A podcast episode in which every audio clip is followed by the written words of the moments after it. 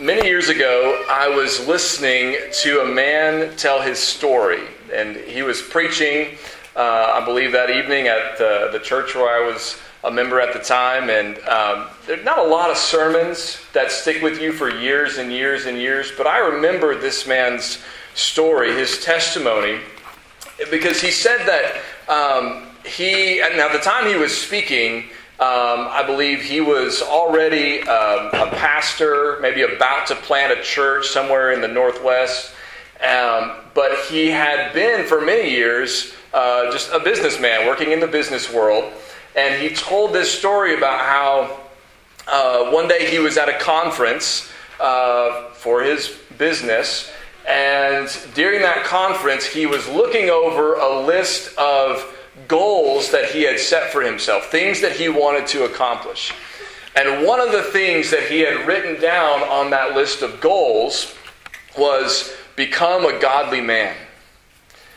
And he said, if I remember correctly, that goal had been on his list for some time, but like all of us, he had goals that he, you know, just wasn't getting around to, and that was one of them. And something about that moment when he noticed and, and thought about that goal he had set for himself, something about that arrested his attention, and he said, I was completely oblivious to the rest of the conference as he started to think about how he could begin to fulfill that goal, how he could begin to make progress in becoming a godly man. Now, I share that story not to say that if you try to become a godly man, you're automatically going to become a pastor or a church planter. That's, that's not the point of that story. The point of the story is that there are times right when there are when there are goals that we have sort of vaguely in our minds or maybe we've even written them down on paper somewhere but until they really grab our attention and we begin to make uh, serious plans about how to accomplish them they just go undone unfinished, uncompleted. And of course, at the beginning of a new year is a good time to think about uh, the kind of person we want to be, the kind of things we want to accomplish. Most of us have, are already uh, thinking in those terms. At this time of year, it's a good time to take stock right, of what we have done, what we have left undone, and what we would like to do differently this year. Now, of course, most people, as they're making goals, they're thinking about things like how much weight I want to lose or how many times I want to exercise uh, a week this year or, or whatever. But as Christians, we often also think about how can we grow? How can we become better readers of the Bible? Or, or how can we read more Scripture this year? Um, wouldn't you like to be a, a more faithful and mature and fruitful Christian this time next year than you are right now? Wouldn't you want to be someone who's more stable and more well grounded? Wouldn't you like to be somebody who knows the Bible better and not only knows the Bible better, but whose life is more shaped by Scripture next year than your life has been shaped by Scripture this year? Don't you want to be blessed by God and be confident about your standing before Him on the last day? I think all of us do, at least at some level, right? And so that's one of the reasons why we have Psalm 1. I invite you to turn your Bible, if you haven't already, to Psalm 1. Psalm 1 gives us a picture of that kind of person. The kind of person who is stable, who is fruitful, who is mature. The kind of person who uh, has reason to be confident about uh, not only their uh, present state before the Lord, but also their future state before the Lord. And the reason why we're given this picture in Psalm 1 is so that we will know how we can become this kind of person. So let me read for us this short but important psalm right here at the beginning of, of the book of Psalms. Psalm 1 says, Blessed is the man who walks not in the counsel of the wicked, nor stands in the way of sinners nor sits in the seat of scoffers. But his delight is in the law of the Lord, and on his law he meditates day and night. He is like a tree planted by streams of water that yields its fruit in its season, and its leaf does not wither. In all that he does, he prospers. The wicked are not so, but are like chaff that the wind drives away. Therefore, the wicked will not stand in the judgment, nor sinners in the congregation of the righteous. For the Lord knows the way of the righteous, but the way of the wicked will perish. Now, what this psalm tells us is, first of all, the kind of person God wants us to be in verses 1 and 2. The kind of person God wants us to be. And then he tells us what difference that makes for the present in verse 3 and 4, and then what difference that makes for the future in verses 5 and 6. In verse 1 and 2, he tells us the kind of person he wants us to be. He describes the man who is blessed by God, and what he says is the man who is blessed by God is someone who delights in God's word and not in the words and ways of sinners. In other words, the person who is blessed is someone who pays careful attention to who he listens to. The person who's blessed by God pays careful attention to who he listens to. Right? He says there at the beginning, blessed is the man. That word blessed is not a word that we use outside of church very much, but it's a word that means someone who is happy, someone who's enjoying all the goodness and good things that God gives to those who love him and trust him. It's what all of us want to be, right? We all want to be blessed. We all want uh, God to be pouring out all the good things He has to give upon us. And of course, it says, you know, blessed is the man, but it refers there to men, women, people of all ages. It's not talking about men exclusively, right? But just to all of us. Blessed is the man, blessed is the person who does what? Well, first he says what they don't do. The blessed person is somebody who does not walk in the counsel of the wicked. Meaning, the blessed person does not take the advice of those who are in rebellion against God and then walk in it. He doesn't listen to the sinful, to the rebellious, to the corrupt, and then do what they advise. Now, a little caveat here there are times, we see this in Scripture, there are times when ungodly people speak things that are true that we should listen to. Right? He's not talking about that. Balaam was a false prophet, but he spoke true things. Right? There was a time when um, Abraham was rightly rebuked by Pharaoh. He should have listened to what Pharaoh said. Right? There are times in Scripture when ungodly people say things that are true, and when that happens, we should listen. What the psalm is talking about is those who are in rebellion against God. You say, well, we're all sinners. Uh, we've all sinned and fallen short of the glory of God, right? We acknowledge that. What this is talking about is people who remain in their sin, who persist in their sin. They're unrepentant, they don't trust God, and the counsel they are giving is out of sync with God's word. And the psalmist says, The blessed man does not follow that counsel. He does not listen to people whose advice is contrary to God's word because their life is contrary to God's word and they don't want to listen to what God says and they don't want to do what God says and they don't want you to do what God says. The blessed man does not listen to those people, does not take their advice. He does not stand in the way of sinners. In other words, he does not join those who are walking against God's way and God's will. He does not stand in the path of those who are going any way other than God's. He does not sit in the seat of scoffers. The scoffers are those in Scripture who mock the things that God says. They don't merely choose not to believe them, they ridicule them, they mock at them, they scoff. Jesus is going to come back. Are you kidding me? That's never going to happen. That's the kind of thing that the scoffer says. Uh, the blessed person cannot join the scoffers. He can't sit with them, take his place among them as though, as though they were his community, they were his uh, group that he fellowships with. The blessed man does not listen, does not heed the advice, does not join in fellowship with those who are walking contrary to God's ways. That's how he begins. You've got to be careful who we listen to. The blessed man instead listens to God, right? Verse 2. But, on the contrary, his delight is in the law of the Lord, and he medit- and on his law he meditates day and night. Right, so you cannot hope to be blessed by God if the words that shape your life are words that contradict God's words.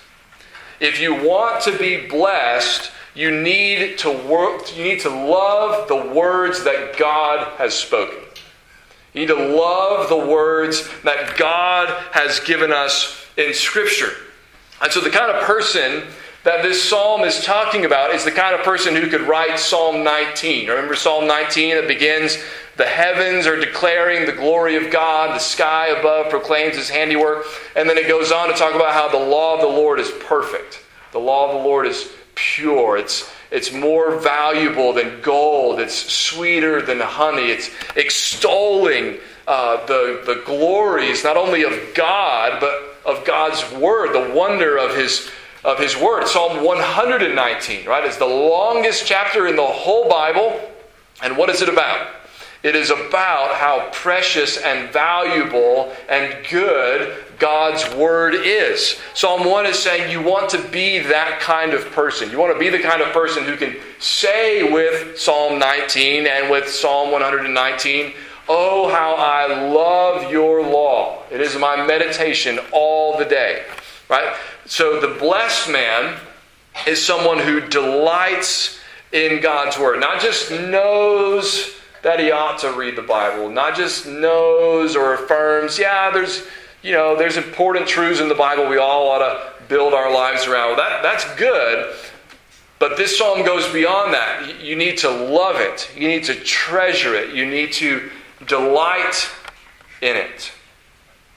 Well, how do you do that?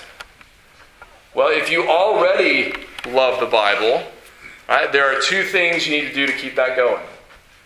You need to pray for God to help you continue to love the Bible, and you need to keep reading the Bible. If you don't love the Bible, or if you once loved the Bible but you feel like that love has grown cold, there are two things you need to do. You need to pray and read the Bible.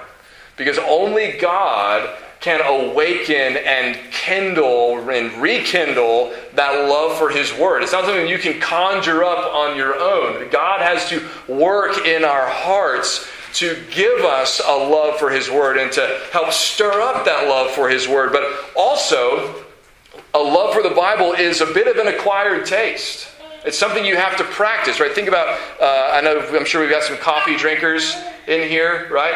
And uh, maybe some of you drink your coffee black, just straight up, right? Nothing in it. I would wager that the first time you took a sip of black coffee, you didn't go, mmm, that's so good, right? You have to build up to that, right? You either start with a whole lot of sugar and cream and then sort of wean yourself off, or you, you know, you drink it enough times that you begin to like it. It's an acquired taste. It may be that one of the reasons why you have not really fallen in love with the Bible, so to speak, is you haven't given it enough time. You haven't read it enough for yourself. It, it, it, there's sort of two things at work here. One, God has to um, awaken and, and, plant that seed of, of love for His Word in your heart, but then also you have to cultivate it. You have to fan it into flame. And if you don't read it and you tell yourself it's boring and you listen to people who say it's boring and you don't think it's relevant and all the rest, then going to sit down and read a chapter maybe and go, yeah, that's exactly what I thought. It's not that interesting. It's not that helpful. But if you talk to anybody who reads the Bible consistently, and anybody who loves God's Word, they will tell you, you just got to keep reading. It is precious, it is relevant, it is valuable, it is life giving.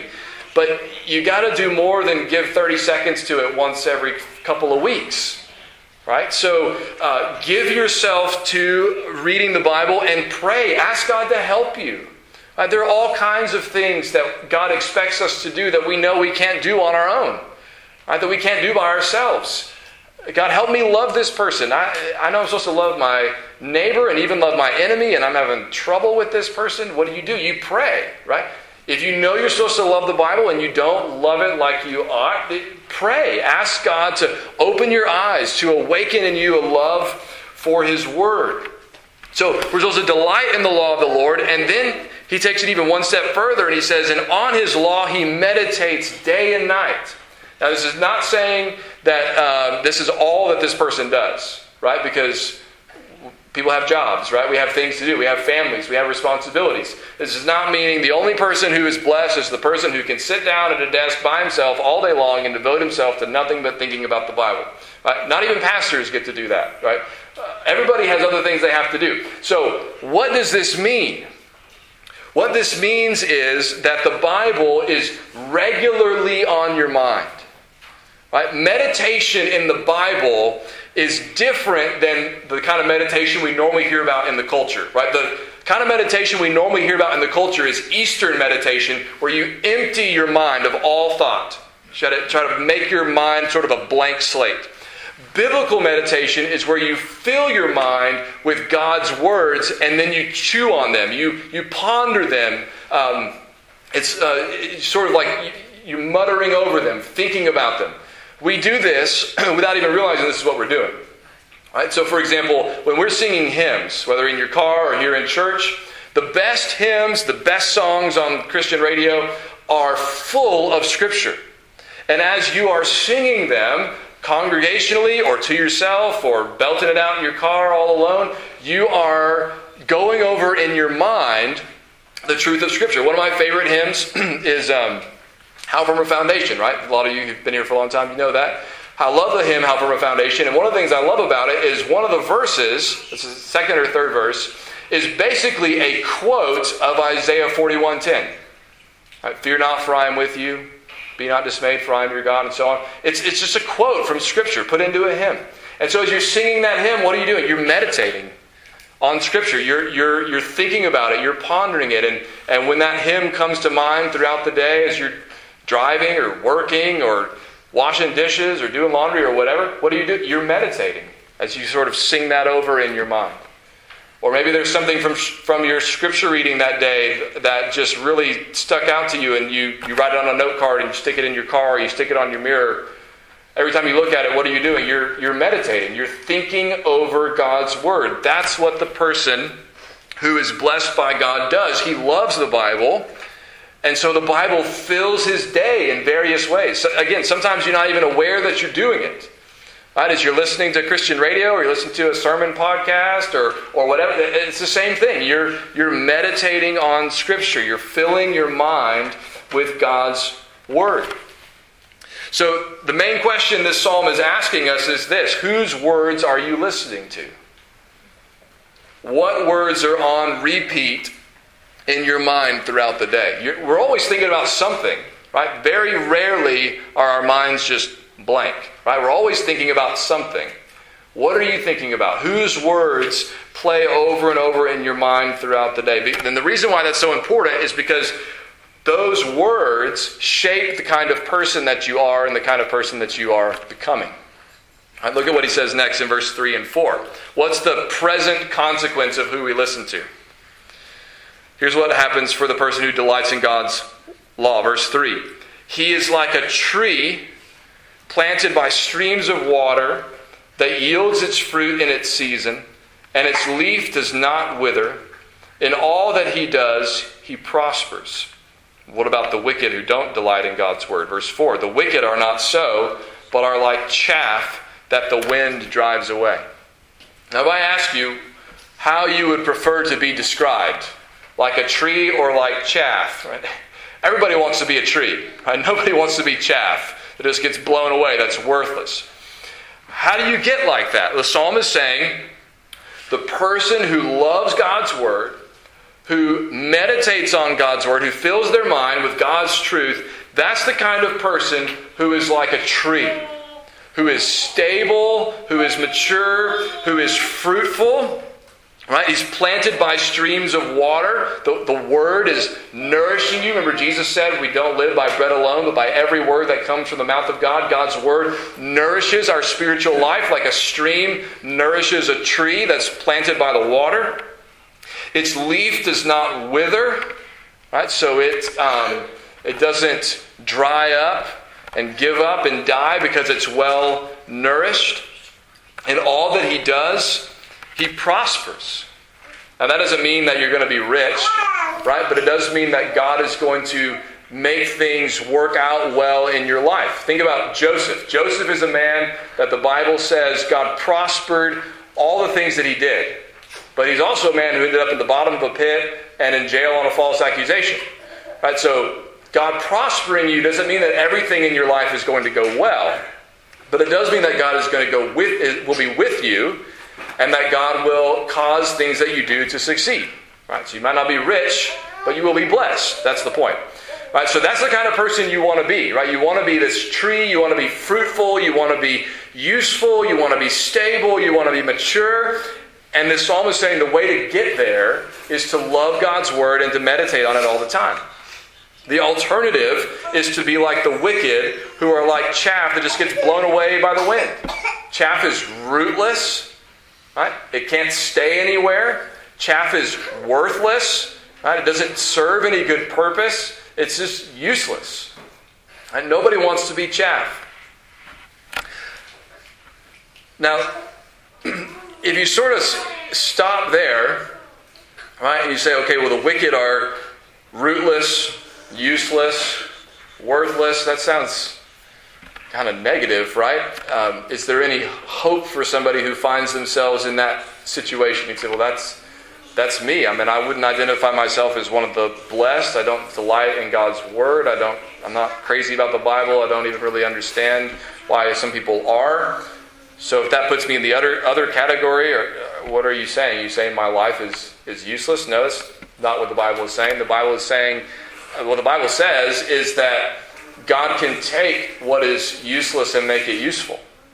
God can take what is fruitless and make it fruitful. God can take what is dead and raise it to life. But you got to realize you're dead before you know you need to be raised to life. And the Bible is full of promises and stories about how God uh, can turn lives upside down, how God can renew those uh, who have. Um, who have strayed and who have wandered away from him, and how he welcomes those who turn back to him. So, if you say, well, okay, well, I feel like I'm chaff right now, does that mean I'm, I'm hopelessly lost? No, not hopelessly lost, just temporarily lost. And if you'll turn to the Lord, you'll be found and you'll be new, and He can turn you into a tree. Right? He can give you a love for His Word, He can give you a new life, He can give you a new heart. This is what the coming of Jesus is all about, this is what the gospel is all about. that God is able to save the sinner, the wicked, the lost, which is what all of us were, and maybe some of us still are. God can save you. God can change you. God can make you new. That's why He sent Jesus to die on the cross and rise from the dead. In fact, Jesus is the only one who ever fully lived up to what Psalm 1 is about. Uh, think about these first few verses. Isn't this, isn't this a, a description of Jesus? Did Jesus walk in the counsel of the wicked, or stand in the way of sinners, or sit in the seat of scoffers? No.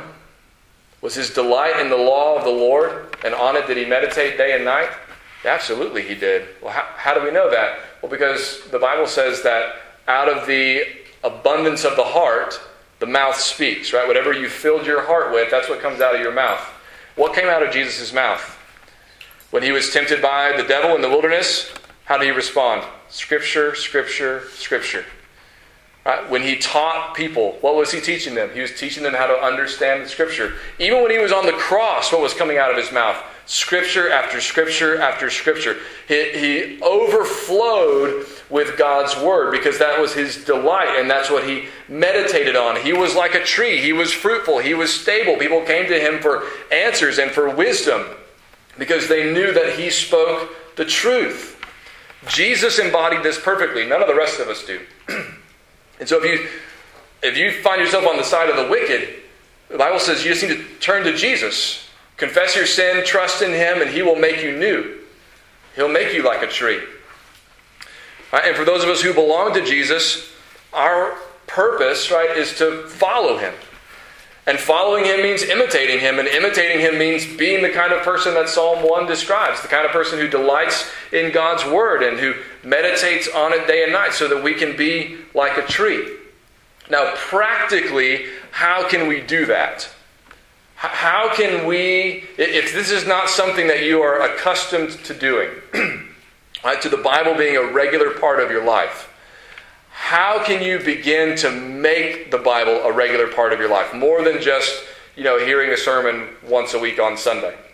What can you do? Right? well, I, I, want to give you a few uh, examples. I, I mean, I could, I could spend the next 30 or 45 minutes probably talking about 100 different ways that you could make the Bible a more consistent part of your life. I just want to give you a handful. And so here's one. Um, the first one is going to kind of start on the, the easier end of things. If you say, I've never come anywhere close to reading the whole Bible, those Bible in a year plans completely intimidate me. Uh, I'm not even sure I've ever read a whole book of the Bible from beginning to end. Right? So the idea of reading the whole Bible in one year, that, that sounds like a lot. Well, here's what I, heard a, a, pastor friend share with me that he shared with his church at one point. Pick a book of the Bible, read one chapter a day, and for many of the books of the Bible, if you read one chapter a day for one month, then you will have read an entire book of the Bible, which a lot of people can't say they've done. Right? And to make it easy on yourself, pick, pick an easy one like the Gospel of John or the Gospel of Mark. Mark is 16 chapters, John is 21 chapters. Uh, they're both really easy to read. And if you just read one chapter every day, even if you miss a few days, by the end of January, you will have read an entire book of the Bible from beginning to end. Right? And if nothing else, you'll know that you've read a whole book of the Bible, right? Which might be something you've never done before. Right? That would be a great accomplishment. And then if you think, well, that sounds pretty good, one book a month, um, that sounds manageable. I think I could do that. what if you read one book of the Bible per month for the whole year?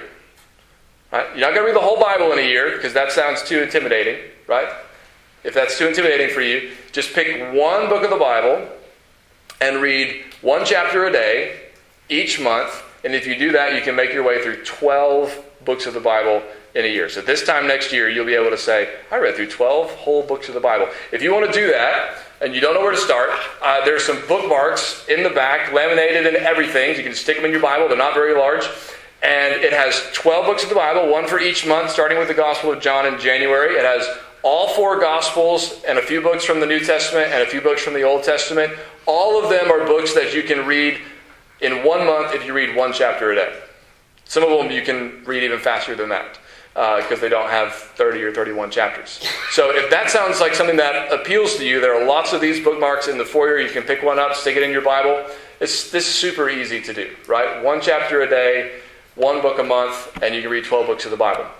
Now, if you are accustomed to trying to read through the whole Bible in a year, right, and you want to keep doing that, we also have uh, some Bible reading plans in the back that will take you through the whole Bible once, and I think it's through the New Testament twice. Right, so that's a, a, a little more challenging. It takes a lot more reading, uh, but it's it's doable. Um, and if that's what appeals more to you, we've got several of these in the back as well. You can pick those up, fold them, stick them in your Bible, uh, and get to work on reading through the whole Bible in a year. What if you say, all of these are problematic for me because I just don't like to read, or I don't have time to read, or I'm not good at reading, or every time I sit down to read something, even if I want to, three minutes later I'm asleep. You know, what do, what do I do? Well, um, you can listen to the entire Bible for free online. Barbara put the, uh, the, a link for this and some instructions in the bulletin. Um, so if you look in there again, and I sent out this link on our, our prayer text the other day as well and, and shared it on Facebook. There are lots of places you can find it. Max McLean, who's a world class um, reader and performer, um, he has read the entire Bible. And uh, there are lots of places you can buy the recording of him reading the whole Bible. But if you go to this website, again, it's in the bulletin, and other places. Um, there's a website where they have already broken up the entire Bible into daily readings of 10 or 15 minutes a day. It reads through, uh, Barbara tells you in the, in the thing, I think it's an Old Testament passage, a Psalm or a proverb, and a New Testament passage. So there's three different readings. And all you do is you go to the website, you select the day that it is, January 5th or you know March 2nd or whatever day it is, and hit play, and it'll play the scripture for you on your phone or on your computer, wherever you are. So you can do it while you're driving, while you're washing dishes, while you're cooking dinner, whatever. And it'll take you through the whole Bible in a year if you listen to it every day. Right? So you don't have to read, right? And everybody's got downtime where they're either driving or working or whatever. You put your earbuds in, put your headphones on, turn on your car stereo or whatever, and listen to it. And you can listen to the whole Bible for free uh, in a year. So if you do, if reading is the is the part that makes it hard for you, just listen. Right? Just listen. Uh, and if you miss a day, don't let that get you down. Don't get discouraged about that. You're still probably reading or listening to more of the Bible than most of the people that you know, maybe more than you've ever listened to. So, th- those are just a few practical ways that you can do that. You don't have to do any of those ways. You can have a different way, right? But I encourage you to do something, right? Make a plan to do something to fill your mind with Scripture this year. Last thing I want you to see is verses 5 and 6. Practically, it makes a difference in the present, right? You want to be like a tree and not like chaff. That's verse 3 and 4. What about the future, verse 5 and 6? He says, Therefore the wicked will not stand in the judgment, nor sinners in the congregation of the righteous. For the Lord knows the way of the righteous, but the way of the wicked will perish. This is just one more way of saying what the Bible says all over the place. The way that you live now, the choices you make now, whether you trust the Lord now, whether you follow the Lord now or not, matters not only for the present, but also for eternity. Right? Because the way of the wicked will perish. But the Lord knows the way of the righteous. Those who trust Him, those who follow Him, He gives them eternal life. But those who reject Him, those who rebel against Him, it doesn't go well for them in the end. Right? There's judgment, punishment, exile permanently for those who refuse to listen to the Lord. So the question that Psalm 1 asks us is what kind of person do you want to be? It's a massively important question. God wants us to be blessed. He wants us to share in the blessings that He has promised to those who trust Him, who listen to His word, who follow His word. I want to be that kind of person. I want you to be that kind of person. And I pray that the Lord will make it so. Let's pray.